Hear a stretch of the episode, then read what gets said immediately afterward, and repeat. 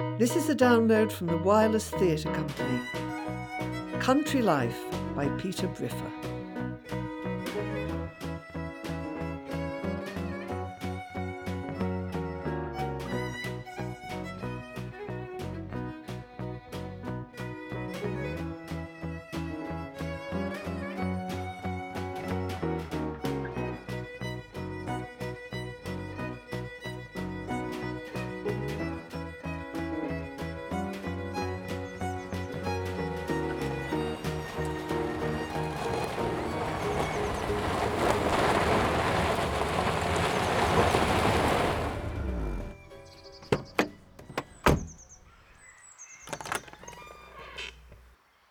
Landed on your feet, haven't you? The house, this garden, But I've always lived here. but this hedge. You've got a new shed. It's not exactly new. I couldn't just leave it. We could have it out here if you like. Why not? It's lovely weather. Shall I uh, come in and help? No, no. You just make yourself at home. Put your feet up. You've had a tiring day. Hmm. Looks like someone was going to have a bonfire. I wouldn't go down there, Jim. There's a dead badger stinking the place out. Do you take sugar? Oh no, no thanks. Sweet enough. Uh, no milk either. It's been down there for days, apparently. Black tea, eh? Please. Uh, what happened? Old age, I expect. They don't get rabies these days, do they? No. This is a lovely garden. I'd forgotten. We used to spend hours out here, didn't we? I live in a one bedroom flat, you know, in Croydon. Yes, you said. I like it there. People feel sorry for me, I know. They shift away when I tell them. But it's very convenient if you want to go to London or Devon or France. Mind you, I don't have a garden. Are you just going to leave it there? What do you want me to do? I'm not going to bury it. She was a lovely woman. I know it was only four months, but she was never malicious. Never had a bad word to say about anyone. Whereas I have bad words to say about everybody.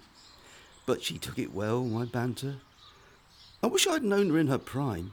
Terrific lady. Absolutely terrific. Yes. Yes, she was. I met her again on Facebook.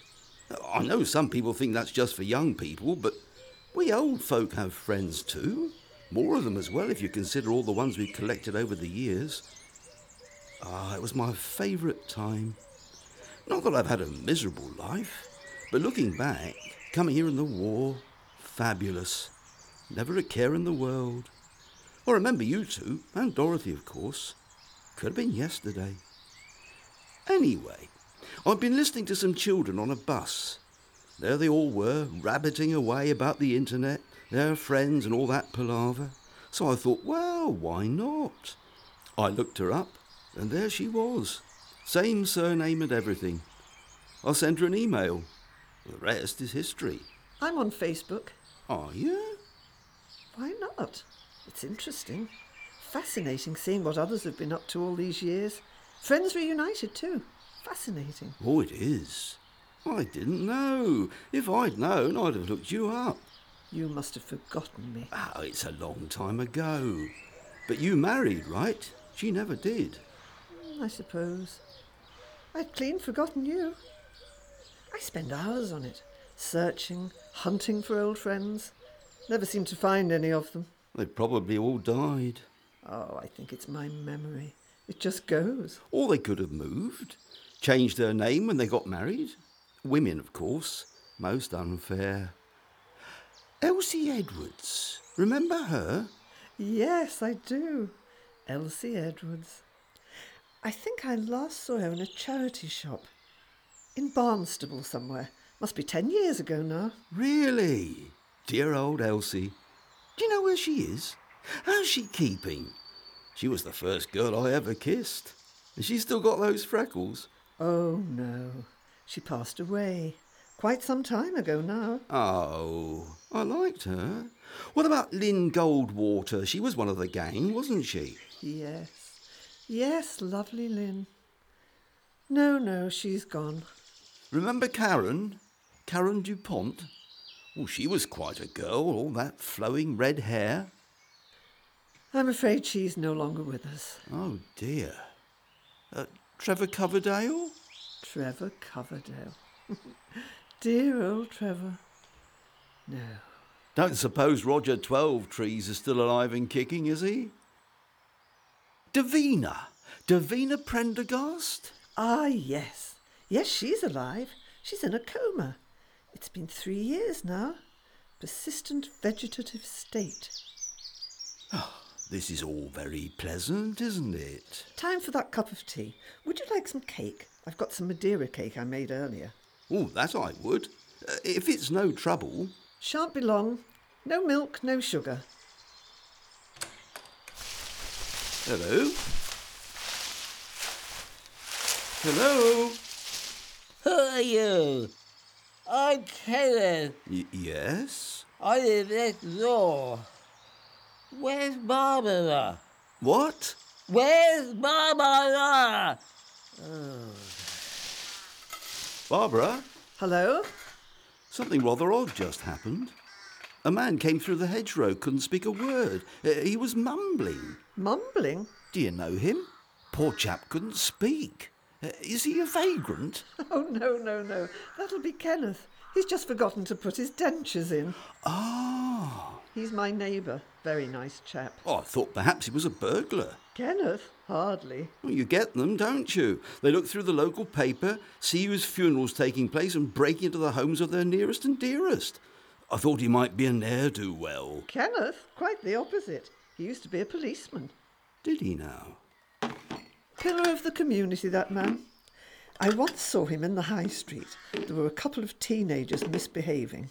Got their arms behind their backs, then frog marched them off to the police station. A right pair of reprobates they were. Two teenagers. On his own. The rest of us just stood there watching, open mouthed, What monstrous felony had they been perpetrating exactly? putting a poster up on a lamppost.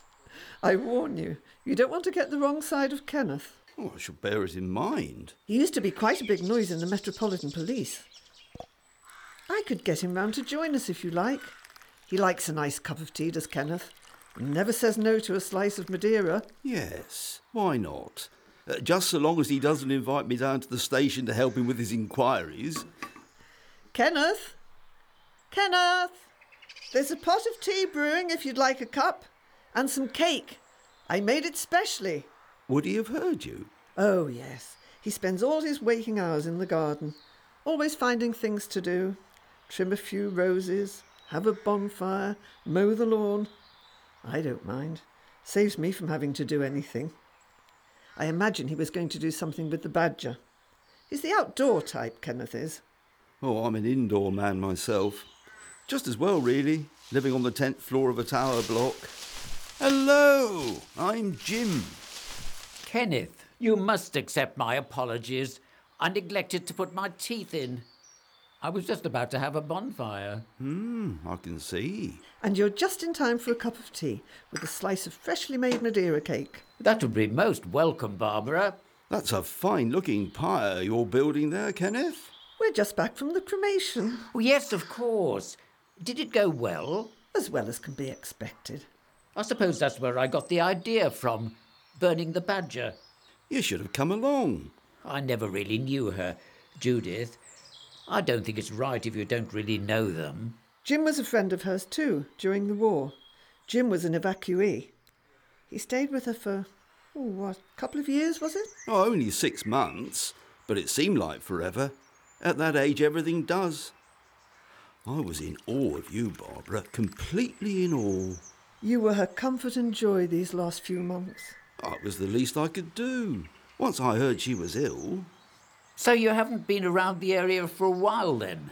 No, I grew up here though. I was born in the city, then got farmed out two years after the war started. Didn't like it much.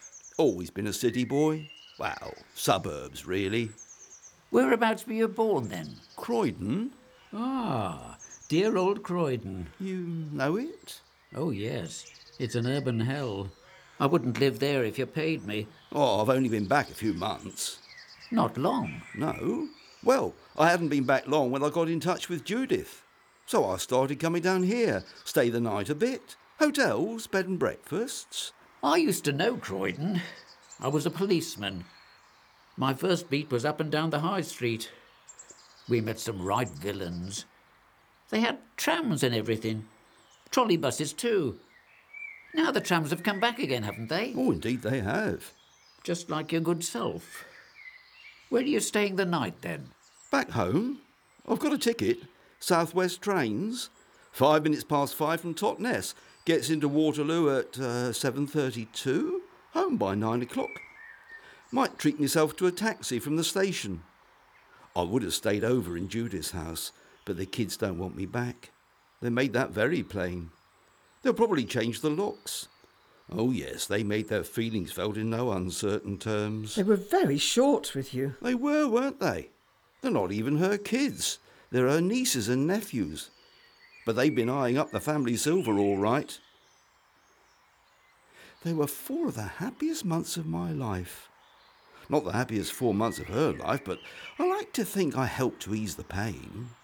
They didn't see it like that, of course. All they could see was their inheritance being frittered away on some dubious character from Spain. I used to live in the Iberian Peninsula, you see, but I had to come back. The cost of living was becoming prohibitive. I bought a tiny flat in Croydon. Don't really know anybody there now. I was so lucky meeting Judith again. I don't know what I'd have done. She introduced me to people. Can't have been easy. I mean, she was bedbound the last two years, wasn't she? Crippled with cancer. Can't have been the merriest of social worlds, can it? No, but she was very good to me. I think perhaps I'll go and tell Mother I'm back. Tell her I've got friends over. Shan't be a moment. Mother? Yes, Mother lives here. Your mother? Moira? She's still with us? Yes, she's 99. A hundred in November. 99. Well, bless my soul. Do I remember Moira? Fearsome woman. She's not quite so rambunctious as she used to be, though she still has her moments. Only one bloke at a time, eh? I hope you knock before you go in. She might have one of her gentlemen callers in. You are a one. She could be swinging from the chandeliers. Moira, eh? Still clinging on. I couldn't stand her. But then she didn't much like me. It must be 65 years since I last laid eyes on her. I dare say she's changed a bit. I should certainly hope so. After her husband died, she went a bit off the rails. All those men coming back from the war. He was a drunken geezer. Died young, too. Does she ever talk about it? Moira? She's been gaga for half a decade. Oh, oh sorry to hear that. Now all she can manage is the odd hand gesture. So why'd you leave? Oh, I was only a kid. Soon as the war ended, I went home. Anyway, I liked the city. I loved it when the sirens went off. Never took any of it seriously. I'm sure they'd have taken you, the forces. I wish they had. I did my national service. I was a medic in the Navy. So I got the best of both worlds save lives and sail the seven seas. Lucky you. I was in the army. I didn't save any lives. Kill any Germans? No. I did shoot some Japanese, but not enough. I know you, don't I? I don't believe so. Was it in the war? Oh, hardly. I never left these shores. Your face is familiar. But friendly, too. You're a villain. I can smell them a mile away. You've got villain written all over you. Villain? What are you insinuating? What were you doing in Spain then? Hold up with a lolly from a bank job? We're not all East End gangsters out there, mate. No, I retired. From what? Villainy? I don't think we've ever met, Kenneth. If we had, I'd remember it. Not even a spot of safe cracking at the weekends, just to supplement your income? Not easy when you're cruising down the Med. No, I was a doctor, which usually meant dealing with old dears suffering a bit of jippy tummy.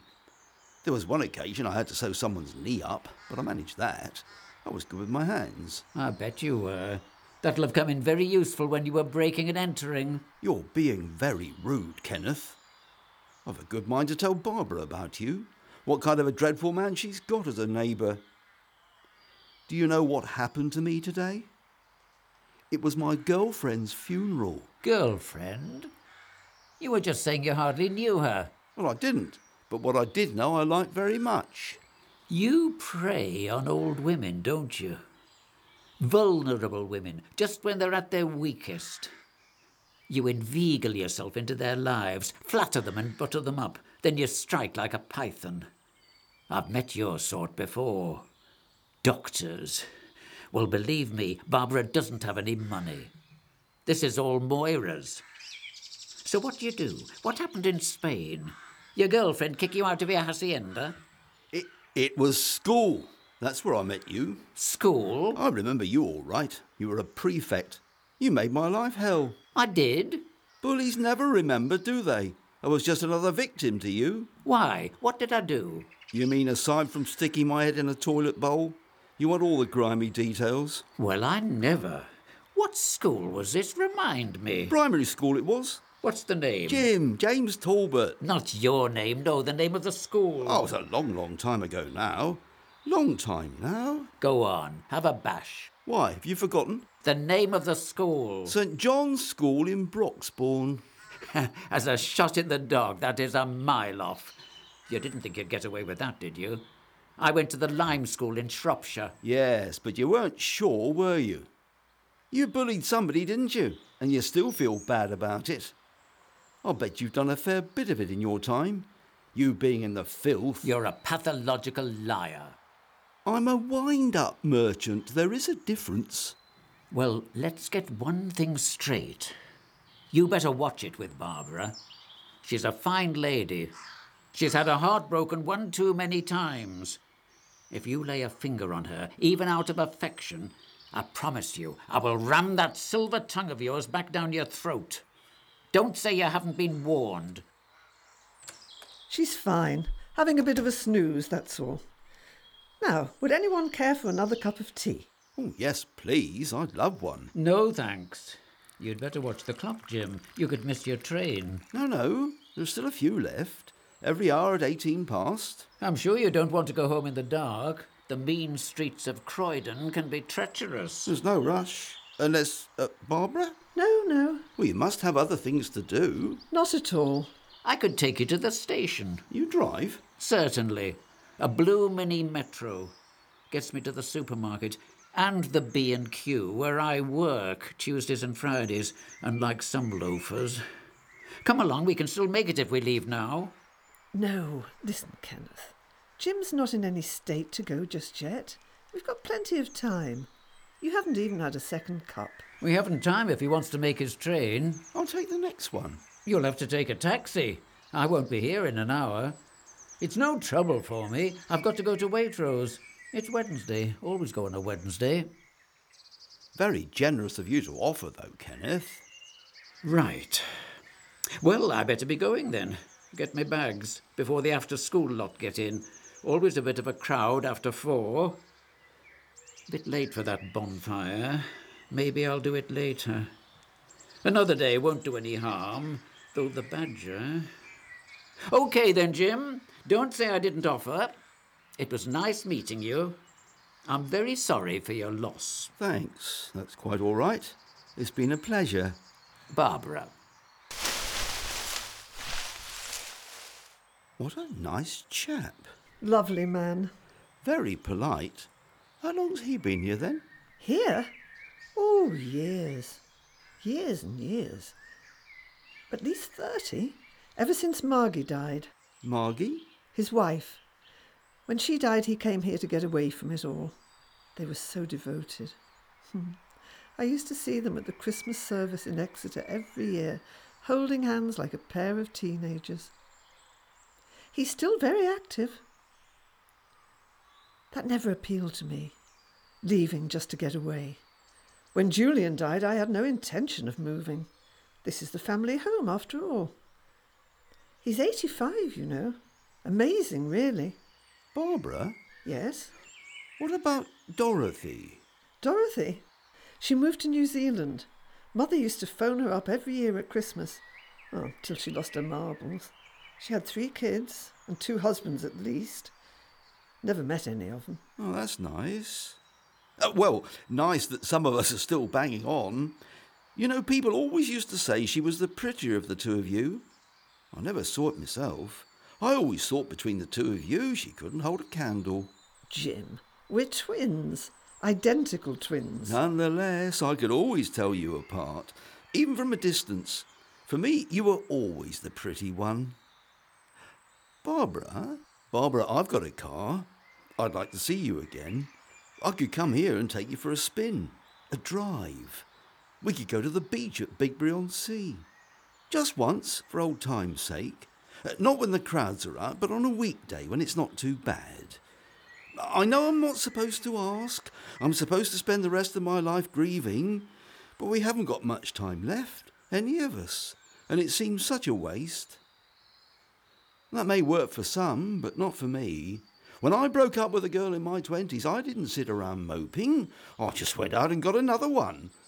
Best way of getting over it. Some like to go through a mourning period, wearing black and so forth. Not me. I'm not asking you to marry me, Barbara.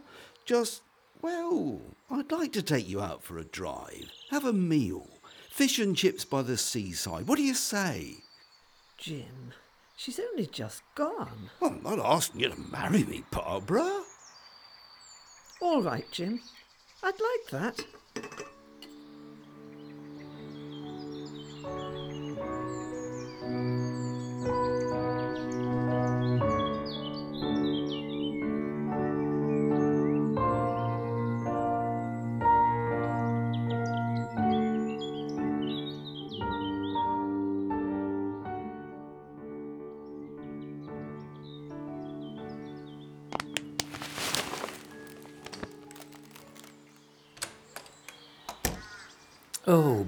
Barbara. What?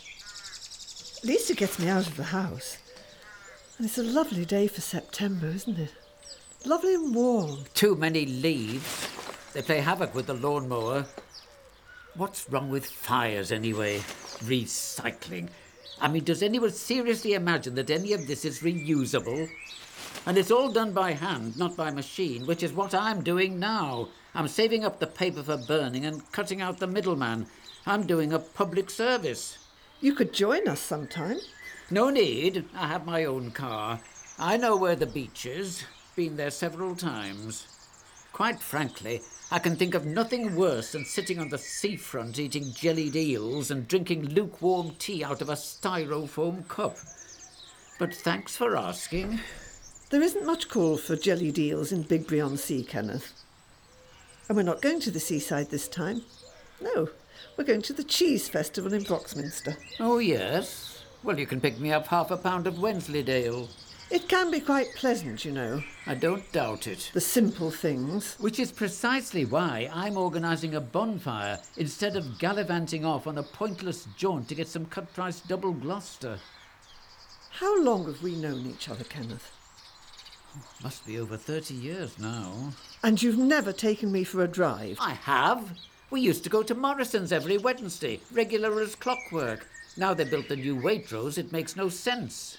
But not for a drive, drive. We went to IKEA a fortnight ago, got you a new bedside lamp. I mean a drive without a purpose. Why would you ever want to do that? It can be quite fun. Just doing something pointless but different. It's a dreadful shame to get stuck in a rut, don't you think? Why would anyone want to go on a drive for no purpose? What's the point? What's wrong with standing still? These days, everyone is in such a rush. They've got no patience. 2020 cricket, penalty shootouts, interactive television. And I've got to go to work later. It's Tuesday, Barbara. Can't miss my shift. Well, he'll be here in a minute. I'll look in on her if you want, if you'd like, if you're worried. Just before I go. She'll be all right. We'll only be a couple of hours. It's not like I'm emigrating. I'll keep an ear out for her. She's got my mobile. You don't have to. It'll do her good. Not that I'd be able to actually understand anything she says, of course, but I can probably get the gist. And she needs somebody around, Barbara. She isn't getting any younger. Just one thing. I'm sure it's nothing, But I've been doing some homework on that fancy man of yours, some research. Wasn't difficult. Just rang Barry up, took him five minutes. Kenneth, I really don't want to know. He's got a history, Barb. A record.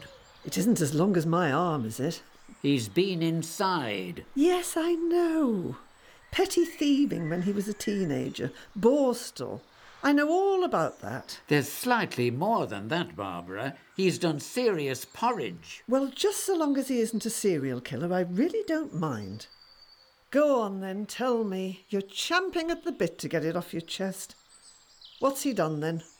You mean aside from the shoplifting Worse? and the handling of stolen goods? He's a villain, Barbara. You'd better sit down. What did he do? Cycle somewhere without a real light? Worse, much worse. Importuning. What? Loitering in a public lavatory and gratifying the desires of older men. Barbara, he's a homosexual. Jim? Yes, your fancy man. Yes, I know. He told me. He told you? One of the first things he said to me. Barbara, I don't know quite how to put this, but at our age, none of us ought to be in the business of misleading each other. The fact, Barbara, my dear, is that I am a gay man. Right, now let's polish off these chips before the tide comes in. He said all that. That took the wind out of your sails, didn't it? Mind, it took the wind out of my sails. Not that I wanted a quick fumble exactly. Anyway, I found it rather touching. Not many men are quite that open about their likes and dislikes. Most men take about 20 or 30 years to get it out of them. He's a villain, a serial offender. There is a statute of limitations on these things, Ken. In fact, he's done terribly well to make something of himself after all he did. He's a doctor. Now, that's not strictly true, Barbara. He was a homeopath. That's a very different kettle of fish. Helping people he was. That's all that matters. He wasn't helping people in the toilets, he was doing it for money. It was 60 years ago. Did he tell you he'd been inside? Not while he was a grown up. That much he kept from me. But he did intimate that there were certain things he wasn't hmm. totally proud of. There, that's enough surprises for one afternoon. A memorable phrase maker, your fancy man, isn't he? He does indeed have a way with words. In fact, he's a poet. Yes, he looks the sort. Published, too, I dare say. in book form. He read one out to me. It was lovely.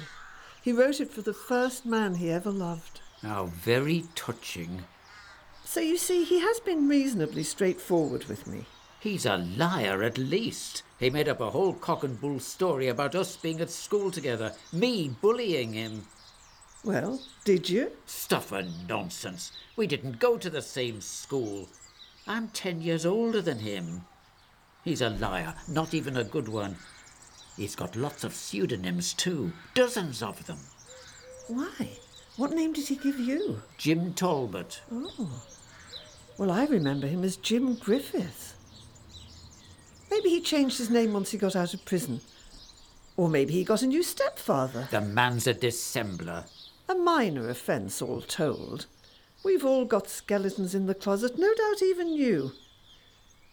I mean, is Barry actually allowed to tell you all this stuff? He's a policeman. I was a policeman. But there are privacy issues, data protection. You can't just go rifling through somebody's history like this, can you? He's a villain. We're allowed to cut a few corners. It would get thrown out of court, Ken. I watch Miss Marple. Well, what about? About all this money? Where did he get it? I don't mind him spending it on you, but where did he get it? When he first came here last month, he was pleading poverty, wore the same shoes every day. Now, a month later, he's living the life of Riley. Judith must have given him something. Why would she do that? She was at death's door, had all these nieces and nephews. Why would she go to all that trouble to change her will for someone she barely knows? I just don't want you to get hurt, Barb. We're not eloping. Well then, time for that bonfire. Do it later, Kenneth. Later when we've gone. No point in smoking the place out. Sandra's just put her washing out. You shouldn't be going anywhere, really. I mean, with your mother like she is. She almost collapsed last week. It was just another one of her turns. She always has them when I'm just about to leave the house. Haven't you noticed? That's the first time I've ever heard you say that. It's true, though, isn't it? Ever since she lost the ability to speak, she's become an attention seeker, hasn't she? She's lonely. Well, we did offer to take her. You know, I do worry. Yes? Oh, no, not just that. Sometimes. Well, you know, this is her house. Yes. Well, what happens? She's 99, Ken. She isn't going to be with us forever. Then what? Ah, here we are. What a lovely motor. Well, I'll be off. Don't want to be a gooseberry. You can stay. Have a cup of tea with us at least. Barbara! Have I scared him away? It's your bedside manner, Jim. He doesn't want to be a gooseberry. Cup of tea, black, no sugar. Mm, maybe we should wait till we get there. I don't like the idea of him glaring at me from behind his lawnmower. He doesn't like me, that man. I've tried, you know, really tried. He's had it in for me from the beginning. That's just his way. What works with him? Sarcasm? Humour? Kindness? Or maybe I should just suck up to him. Damned if I know. Oh, there he goes. Oh, Kenneth, spot of gardening. I could do with one of those. I'm sorry. I couldn't hear you, Jim. I'm just doing the lawn. I was just telling Barbara I could do with one of those. That right? Now I've got my new house to look after, I've gone and lumbered myself with the garden. So I was thinking of getting a pair of goats. Boy goat and girl goat. They like eating grass, don't they? I believe they're very partial to it. They make a very good curry too, I'm told. But then they might start on the begonias as well, eh? Couldn't be having that. So she really did leave you the house, did she? Just a question of dotting a few I's and crossing a few T's. Well, if you really want a lawnmower, you can always get a discounted B&Q. It's 10% off on Wednesdays with you being a pensioner. If you ask nicely, I could even give you my staff discount. That's 20%. That's very generous. But I'd need someone to work it. I pay good wages, £10 an hour. Five hours a week ought to do it. Cash in hand. Are you asking me to be your gardener? I assume you work for the financial rewards, not just the intellectual challenge. That is why you continue your employment in the retail industry, isn't it? Would you like to join us for a cup of tea, Kenneth? Don't put yourself out. I've work to do. I'll just put the kettle on, then pop upstairs and see Mother. Shan't be long. I'll go for you. Say hello. Oh, would you? She always enjoys seeing you. I got her these. Does she like mint chocolate bonbons? Oh, Jim, you are a sweetie. I'll make sure she doesn't eat them all at once. At least he brings chocolates. Barbara, I'm trying to look out for you. I've no objection to you having friends, and I know you like to think the best of people. It's not that I have a problem with him being a homosexual either.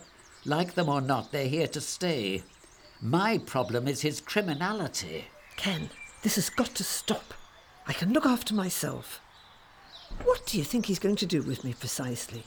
I'm not a virgin. I know that. You've got children, Barbara. Look, I'm only saying. Don't mind me. I've got plenty to do. After I've finished the mowing, there's the pond. I've been meaning to clean that out for weeks. Must be getting very difficult for the goldfish. I'm not sure she's in the rudest of health, Barbara. She never is when I'm about to go out. I'm sure your winning smile would have done her the world of good, James. Kenneth, I detect sarcasm. Never. Irony, perhaps, but never sarcasm. You really ought to know the difference, you being a poet and all. Who told you that? The grapevine is alive with gossip.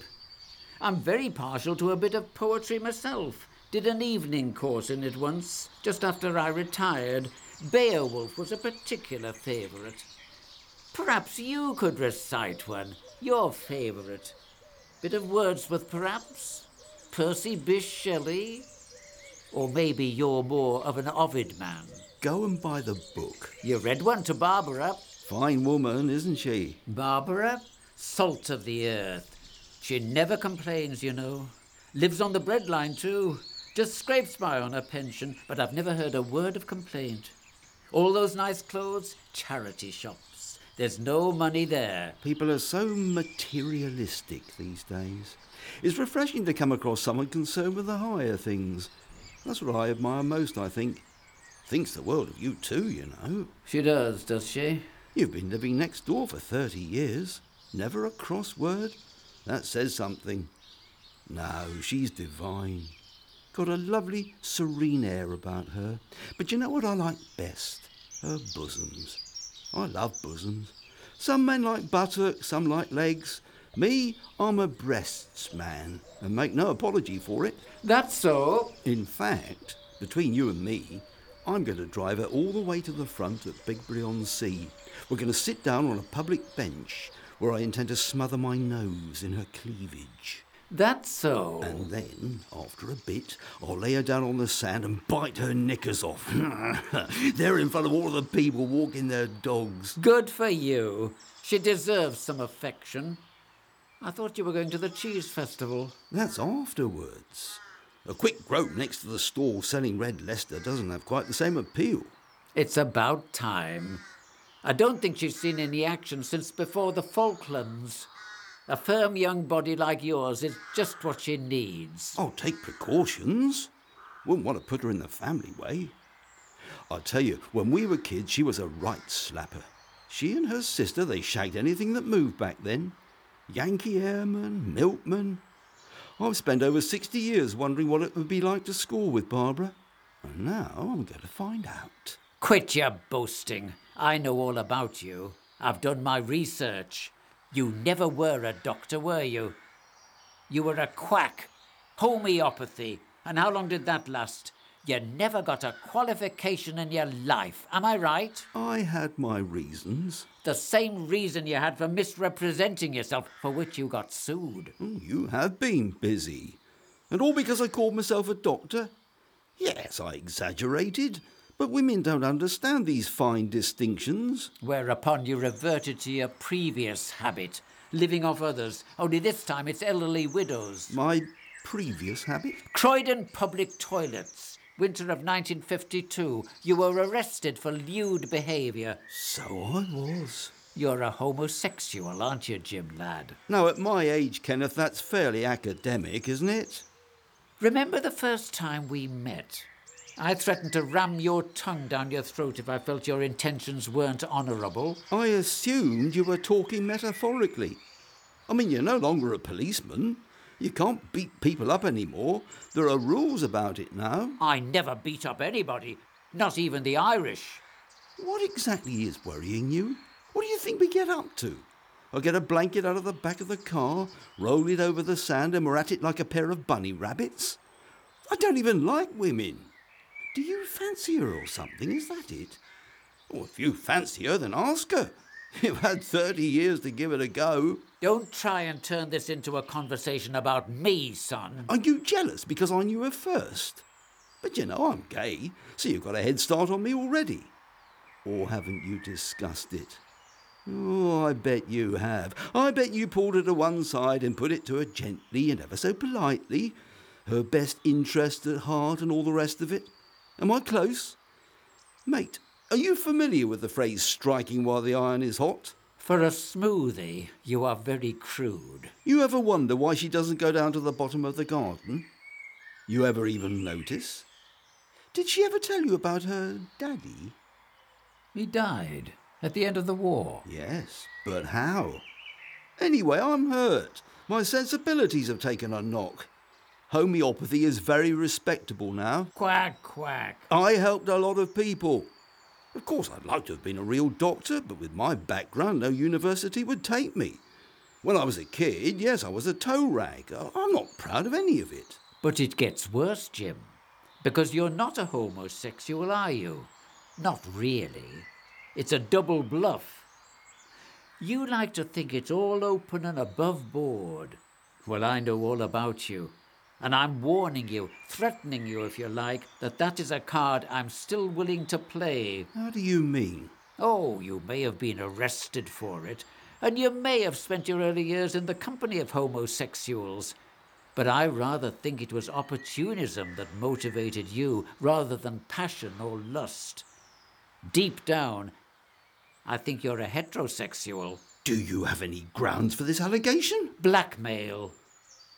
Until homosexuality was legalized in 67, you made a habit of getting into compromising positions with men of good standing, and then you extorted money off them. Married men, men with reputations. You have no evidence. But I do. You were prosecuted for it. You went to jail for it. I've seen the reports, the photographs. I still have some contacts in the force, like my boy Barry. He informs me that for a start you were born James Griffiths, which is the name you were known by when you first went to primary school aged five. Yet now you're Jim Talbot. You were in the Navy for two years, yet you left under a cloud for reasons I've yet to uncover. On leaving the Navy, you embarked on a life of crime, living off the back and sweat of others, extortion and blackmail. When the law changed, you simply moved on to women. Now, look. You killed her, didn't you? Judith. Now, wait a minute. This is what you do. Unnatural acts, blackmail, murder.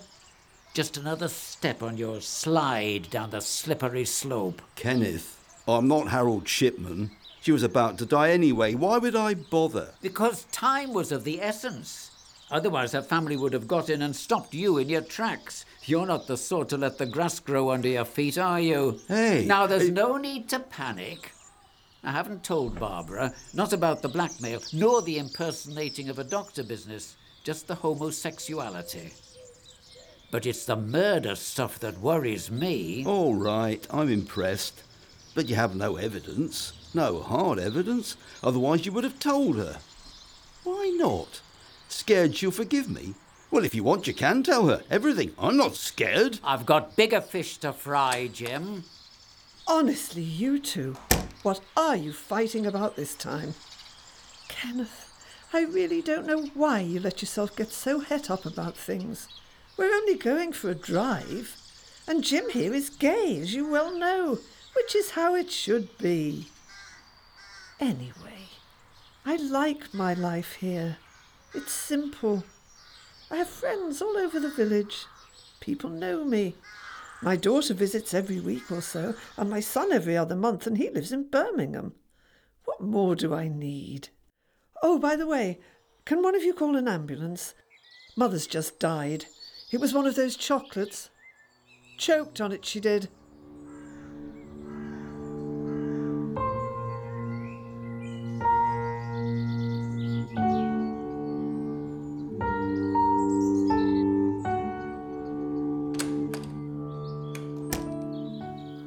Gone.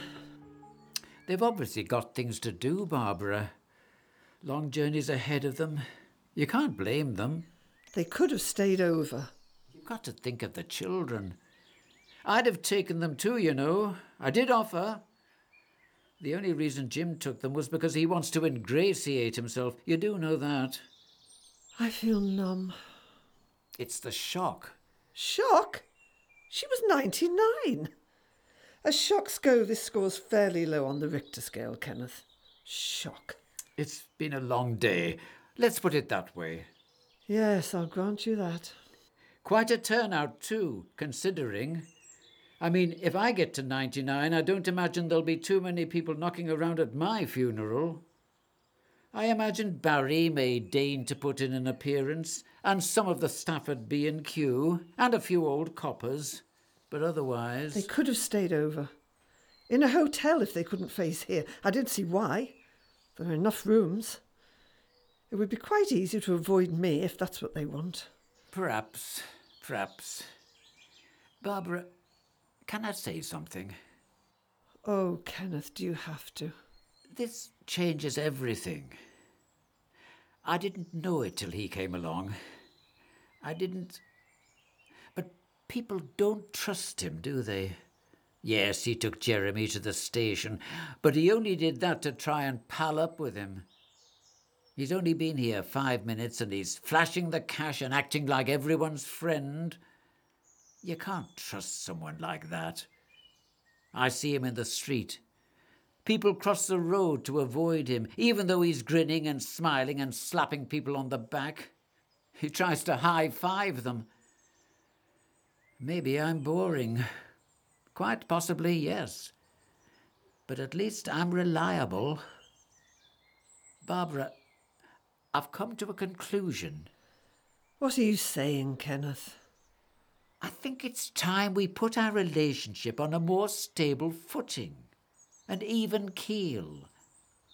I'm getting on a bit and we're both set in our ways, but I'd still like you to consider going out with me at least. Girlfriend, boyfriend sort of thing.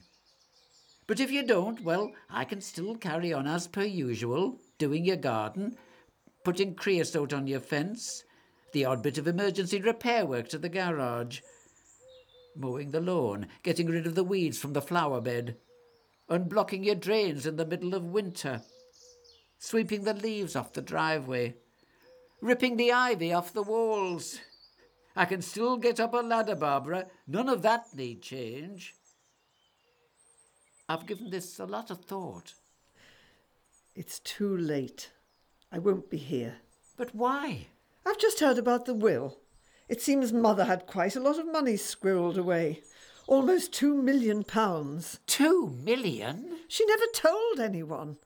She inherited it from one of her lovers. I knew she had a bit, but that kind of money.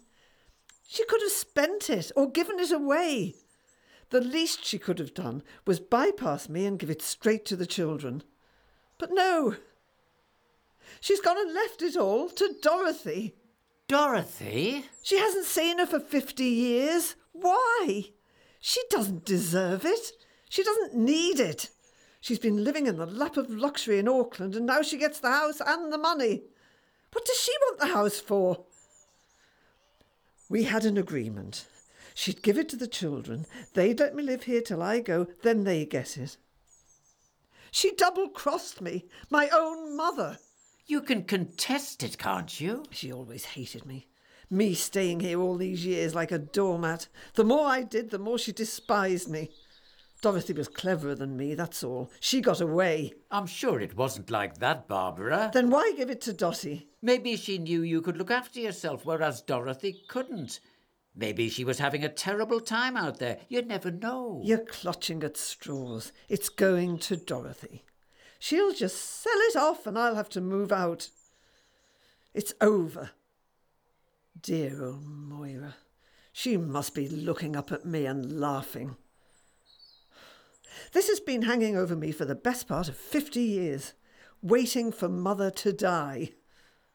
I always thought I'd go to pieces. It didn't help to know that everyone was looking at me. What did they expect? I was going to start hammering at the coffin, begging her to come back. I've read of people whose parents died, neurotic people. All that repression lifted, and they go off and do the things they always wanted to do. Maybe sometimes dying is the best thing a parent can do for a child. Well, hang on. Look, you shouldn't think about things like this right now. It's been a terrible day, Barbara. Who knows how things will turn out? There might be another will. There often is. People often write them. It might be lost somewhere, gathering dust. Dorothy wins. That's how things always turn out. Don't be silly. Silly? Ever since I was a little girl, I always dreamed of going to New Zealand or Australia. She knew that. When we were girls, we always talked about where we wanted to live, and I used to say, I'd dig a hole to the other side of the world. That's why she went. She knew I wouldn't go too. I couldn't leave Mum. Perfect. She's played this absolutely perfectly. Going to the other side of the world gave her a mystique, too. You don't have a mystique when you spend 79 years in the same house. I've never even seen a kangaroo. I told you this would happen. You didn't listen. You must have some money, a little stashed away. Not enough to stay. I was relying on Mother. We had an agreement. You can move in with Lisa. I'm sure there's space. Oh, yes, like you could move in with Barry. They didn't even want to spend the night, Ken, let alone the rest of my life. I'll just have to go and find a tiny flat in a retirement home. Some granny flat somewhere with a warden and a lift. I hate lifts. Well, there is always the possibility. Always competing, she was. Even when I made Daddy's favourite, Madeira cake, she always took the credit and they went along with it. She was always their favourite, just because she slithered out of Mother's room half an hour before I did. You can't blame Dorothy for this. Oh, I don't. I admire her for it. It's Moira. What a poisonous witch she was. Everyone said so. I never listened. I wish she'd burned down in the shed with Dad. Barbara. It would have been for the best. Barbara, you're not talking sense. I miss my daddy. I was only 12 when he died. I hope I die soon so that I can meet him again. Do you believe in that, Kenneth? Life after death? Barbara. You must think about it. I think about it all the time. What else is there to think about? I don't know. Nor me. Though I have to say, I doubt it. I mean, how do we come back? As children? Old people? The age we were when we died? Imagine heaven full of doddery old men and women all pushing their Zimmer frames, plus the odd lad who was killed in the war. It's all so fanciful. Yes. Still, if there isn't a life after death, at least that saves me from having to meet the old trout again. She ruined my damn life. You must calm down. You're upset. It's natural. But you must talk to a lawyer first thing tomorrow. There's no point getting into a state about it. You're only doing this because of him, aren't you? What do you mean? It's him, Jim. Ever since he turned up, you've gone all protective, always wanting to know how I am. You won't leave me alone, us alone. I don't think I. I don't even fancy him. You don't? Oh, he's all right. And he's fun. But he's smarmy. There's something oily about him, like a fish or a lizard. Like this, running the children off to the railway station. They should have walked, or got a taxi if they're so desperate to get away. Still, I like his stories, even if I don't believe half of them. Must be odd at his age to have to try so hard. Didn't you think, growing old, that at least, well, one of the things you sort of look forward to is that you can speak your mind a bit more? I'm not saying you're going to be rude or anything, but you think you're going to give yourself permission to be a bit more truthful. Then along comes Jim. He's like a puppy. He just wants someone to tickle him all the time. He was a pathetic little runt when he was a child, always sucking up to us, Judith and me, even Dorothy. Oh, here he comes now, all dripping enthusiasm and fun. I suppose he wants another wretched cup of tea. Yo, Kenny boy, fancy going down the pub? It's been a long day, Jim. Just a beer or two? Devon Glory? You go. Not I'm a Todd, mate. Hanging out with the Green Welly Brigade is not my idea of fun. How's Barbara? She all right now? I saw her scuttling away. Well, she's not very bad considering. Considering you murdered her mother. You're not still trying to stick that one on me, are you? After all, you don't actually believe it, do you? I don't. Because if you did, you'd have done something about it. You didn't suggest an autopsy, did you? Kenneth, she died. She was 99 and she died. End of. I could tell the cops about my suspicions. Times have changed. Police like evidence now. They can't just imprison people on a whim. Yes, but this one was buried, not cremated. They could still dig her up, take a look. The worms won't even have started munching her yet. Barbara would never forgive you. Anyway, she's suffocated. An autopsy wouldn't prove anything. Unless you've still got the silver wrapper. Got it in an envelope somewhere, have we, just in case? No, you're too careful for that. I should imagine it was more a case of a pillow over the mouth. All they need to find is one cracked rib and you're toast. You're still a parasite. I dare say. But then, parasites need hosts, and there are plenty of those lined up. You see, Kenneth, whenever I want a new suit, somebody offers me their old one. A new telly? Never bought one in my life. People want a new one with Blu ray and high definition, and I'm the great excuse they need. People do me favours. Oh, you want to stay at our holiday home for a week or two this summer? Yes, why not? Yes, come over for supper, Jim. Poor old Jimmy doesn't know how to cook. Can't look after himself. They all think it. So I get a free meal, and they get to feel all warm hearted. You're not so different. Look at you and your damn lawnmower. Have you ever even asked Barbara if she wanted her lawn doing? Yes, every time. Once a week, right through spring and summer. I always ask. I never like to interfere. There is a difference. If that's the story you tell yourself, then go ahead. But I'm not fooled. So you'll be sticking around, will you? I wonder for how long. I like Barbara. I like Devon. Didn't think I would, but right this minute I find it amusing. That's so. Well, maybe this could change things. She's had some grim news. She'll be back in a moment and will no doubt tell you all about it. But I think I can give you the gist of it. Just a flavour, a teaser.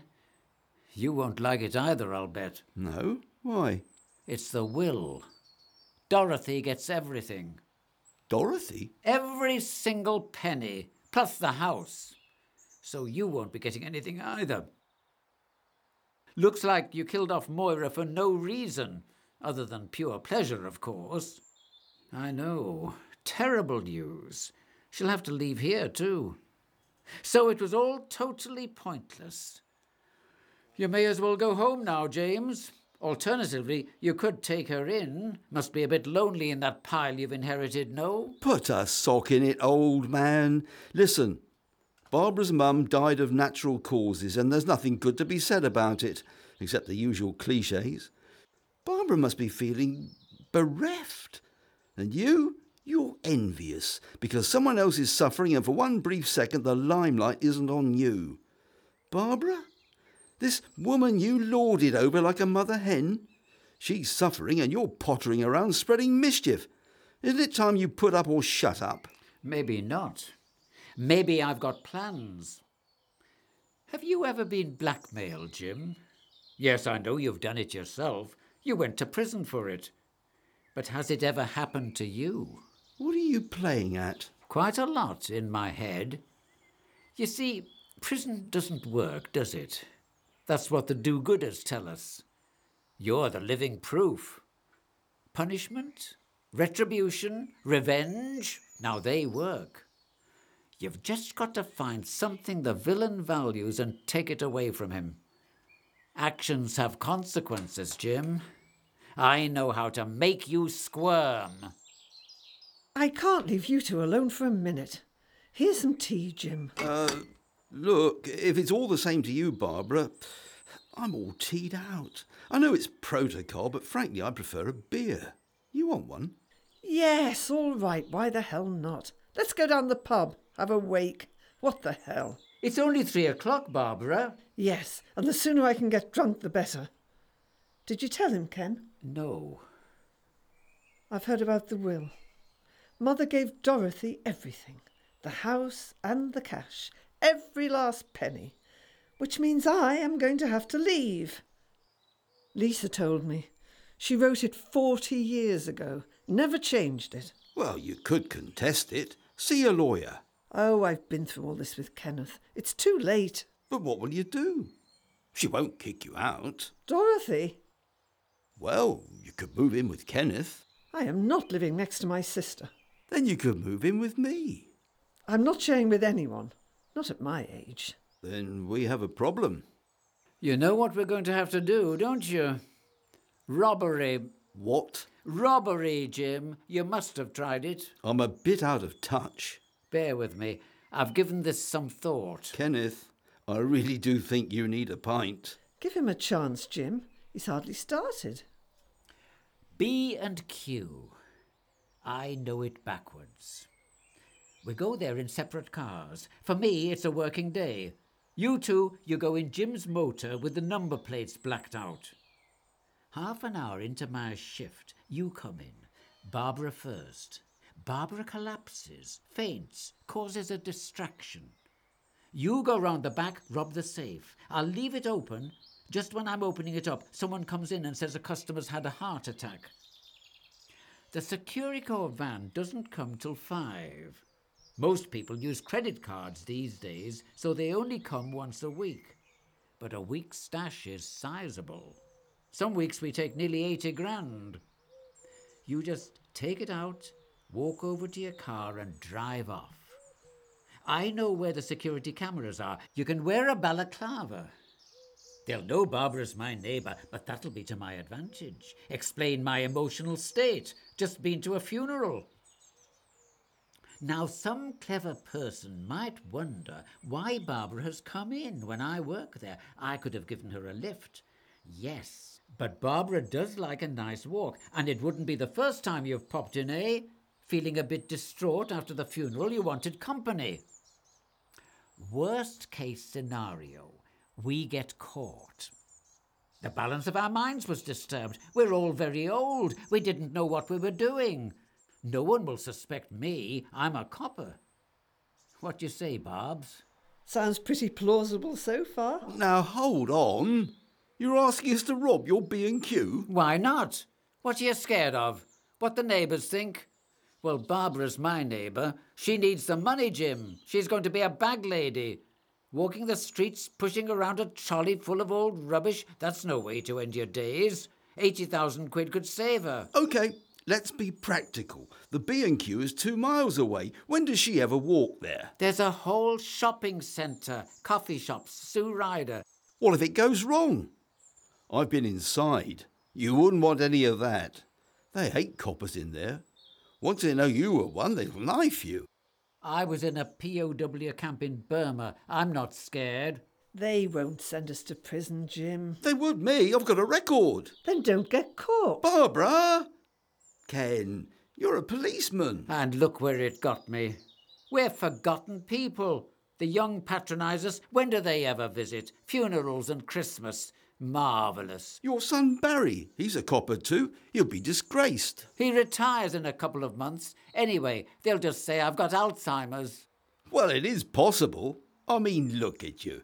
The memory loss, the paranoia, the crankiness.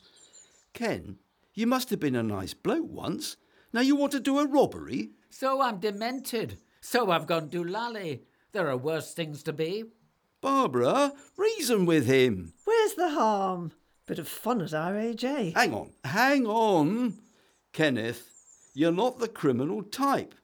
One of my talents is an amazing ability to forgive myself. I can come to terms with anything. But you, you've got a conscience. Even if you got away with this, you'd be chewed up by guilt. It's a non starter. I've given this copious thought. I've just been waiting for the person who can help me. James, you are that man. You've done this before, haven't you, you slimy crook? You're a bent copper. Of course I am. I worked in Soho during the 70s. You really don't want to say no to me, do you? Like you say, prison at our age could be most unpleasant. Of course, if you're not the murdering kind, you've got nothing to be scared of. You're setting me up. Both of you. Barbara. She'll be with you, yards away. You go down, she goes down. Refuse, and I spill the beans. I can destroy your reputation. Just a little phone call to the local police station. Even if none of it sticks, word will get out. All the pseudonyms, being inside, blackmail, suspicion of murder. You'll be chased out of Devon before you know it. No more telling stories down the pub, getting the young folk to buy you a pint. You'll be a social leper. All the women you've seen off, they'll be digging up all their corpses. How long have you been planning this? Ever since I got the job there. Natural. I'm a copper, trained to spot weaknesses. Do it for Barbara, Jim. She needs the money. Right, give me two minutes. Just like old times, eh? You've been planning this for ages. That's why I'm here, isn't it? This is why you humoured me. You only live once, Jim. Ooh, you've got me over a barrel, haven't you? Just like old times. You do remember, don't you? Of Course I do, Jimmy love. What a sad sack you were. You did it, didn't you, Babs? It was you. Of Course it was. Should have done it years ago.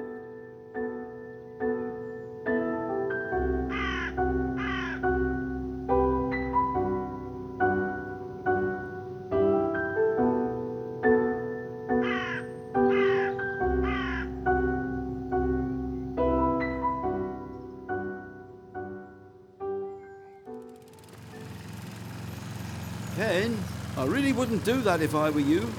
You might wreck the machine with a loose firework. And it isn't your lawn. You know, you could cheer up a little. I did warn you. You should go and spend time with your family, Ken. Times like these, you need to remember why you existed. See your son. You could come out to Cyprus if you like. Barbecues in January, Sky Sports on the telly. That's where I'm going. It's where my daughter lives. You didn't know I had a daughter, did you? Well, I do. And grandkids. Four of them. There's this old dear lives down the road, got emphysema. Sounds promising. You should have saved her. You're supposed to be a doctor. I thought she was acting. I didn't know it was a real heart attack. It's all my fault. If only I hadn't thought about robbing that place, she'd be right here now. I must be bonkers. She's the only woman I ever loved. Margie meant nothing in comparison. I never said it. Never said it. Now I never will. I suppose it's little consolation to say she'd probably have died soon anyway. Oh, for once in your life, please. She had a dicky heart. Sooner or later, something would have triggered it. Falling on the ice, watching Corrie. She took one for the team, Ken. You did want her to cause a distraction, didn't you? How was I supposed to know it was for real? There! Take it! Blood money! What? This! I don't want it. No use to me. Oh, don't be silly. 50 50. I don't want any of it. You're getting half, even though I need it. The little toe rags are contesting the will.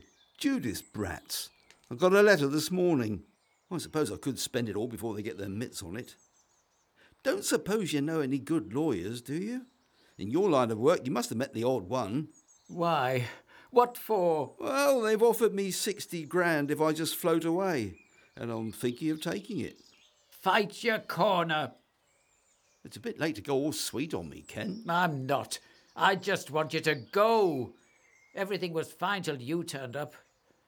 Take it. Sell your flat, take the 60 thou.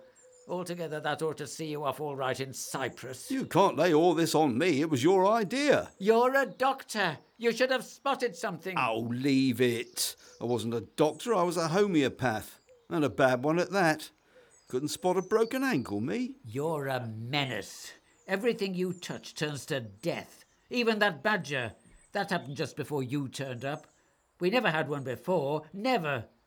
Since then, we've had Judith, Moira, Barbara. Who's next? Me? I don't have any money, Jim. What are you sticking around for? A civil partnership? Kenneth, I just don't think I can leave you here like this. Don't stay on my account. I've lost people before. Ken, I really can't bear the idea of you spending your twilight days in a cloud of regret. I think it's time I told you a few home truths. You do, do you? Fact is, it makes me puke.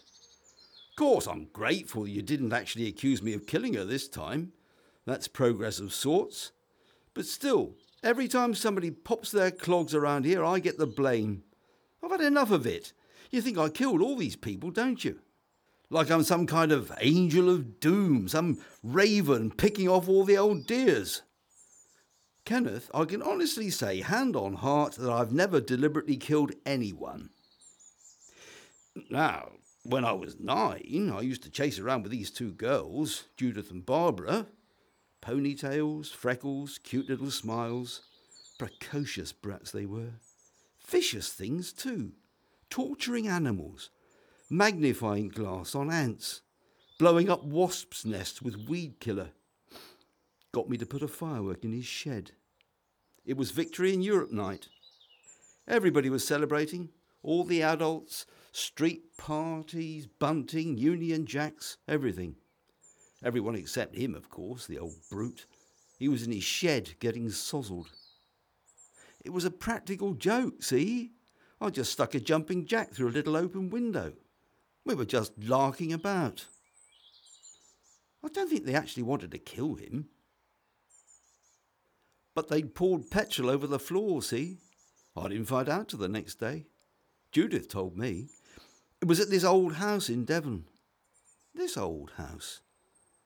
Ah, he wasn't a nice man, especially when he'd had a few. I never really felt too bad about it. Even years later, when it all dawned on me. And you know, the amazing thing about Barbara is that these last three months she never mentioned it. She seemed happy to see me. But then there was just a moment after Moira's funeral. Suddenly she just let go for a second and she told me. She did it. She killed Moira. Barbara? Stuck a chocolate down her throat. Oh, she was pretty keen on the robbery idea, wasn't she? Is that what you expect from a saint, robbery? Come off it. I mean, you had discussed it before, hadn't you? She wasn't exactly surprised when you came up with it. She was very clever, Barbara, getting others to do her dirty work. You know how people start babbling when they get old, want to get things off their chest? When Judith found me on Facebook, she started sending me messages. So I had to come back, which is why Barbara killed her. Yes, Judith was ill, but when Babs heard I was back, she soon popped over for a visit. Just the two of them, armed with Madeira cake. Rat poison, I should think. Now they've all gone. You're the only one who knows now, and you won't tell. Are you saying Barbara was a murderess? A serial murderess? Her dad, Judith, now her mum? This is disgraceful. She hasn't even been cremated yet. Oh, please yourself. I didn't expect you to fall over smiling like a monkey at the news. You haven't got any proof. It was Dorothy. I bet it was Dorothy. I really wish it had been. But no, Dorothy liked her dad. Anyway, you're the one with the evidence. That silver wrapper. You kept it, didn't you? Well, get Barry to send it down to forensics. See whose prints are on it. Who knows what a can of worms he'll unleash. Never. For all I know, she killed the badger just because she could. Come on, Ken, let's go. It starts in an hour. I'm not listening. Why should I? You're a proven liar. Yes, she had her weaknesses, but the way you talk is like she was some kind of a demon. Typical of you to try and poison this. Yes, I talked about the robbery, but it was only as a joke, nothing serious, just a fancy to pass away the time. But she never made me do anything. She was the sweetest, nicest, kindest person I ever knew. I would give anything to glimpse her, just to see her face again one more time. Now, one of you is James Griffiths. Dorothy? Ah, you look better in short trousers anyway. And you, presumably, are Kenneth. So, Sonny Jim, how you keeping? Dorothy? So, they finally built a new shed, eh? Blow me, Dottie's back. Look, old son, I'm off. Truth is, I never did like funerals. I'll send you a postcard, and if you ever fancy some sun, then do pop along. Jim, Jim, Sonny Jim, come back here this minute. Typical. So, were you one of the Barbara fans? What? Were you smitten? She was all right. Of course you were. What was she like? What was she like? Yes, I know. She used to love this garden. Spend hours here playing. You must have heard about our dad, eh? Dorothy? Yes? Jim said she killed him. Said it was her that planned it. Did he now? Well, you don't want to listen to Sonny Jim, Kenneth. Born storyteller, that one. No, it was an accident. Mind you, I often did wonder. We weren't really alike, me and Barbara. I think I first noticed it when she took exception to the school rabbit. All girls like rabbits, don't they? She didn't kill Mum, did she? No. No. You never do know people anyway. Took me 20 years to figure out my second husband was a bastard. So, maybe. Fire. She loved playing with fire. Cremation soon. Is the time for a cup of tea, do you think? You want one? Come inside, Kenneth. I'll get you one. Then you can tell me all about it. But first, you better put your tie on straight. Ooh, I bet you used to look good in uniform. You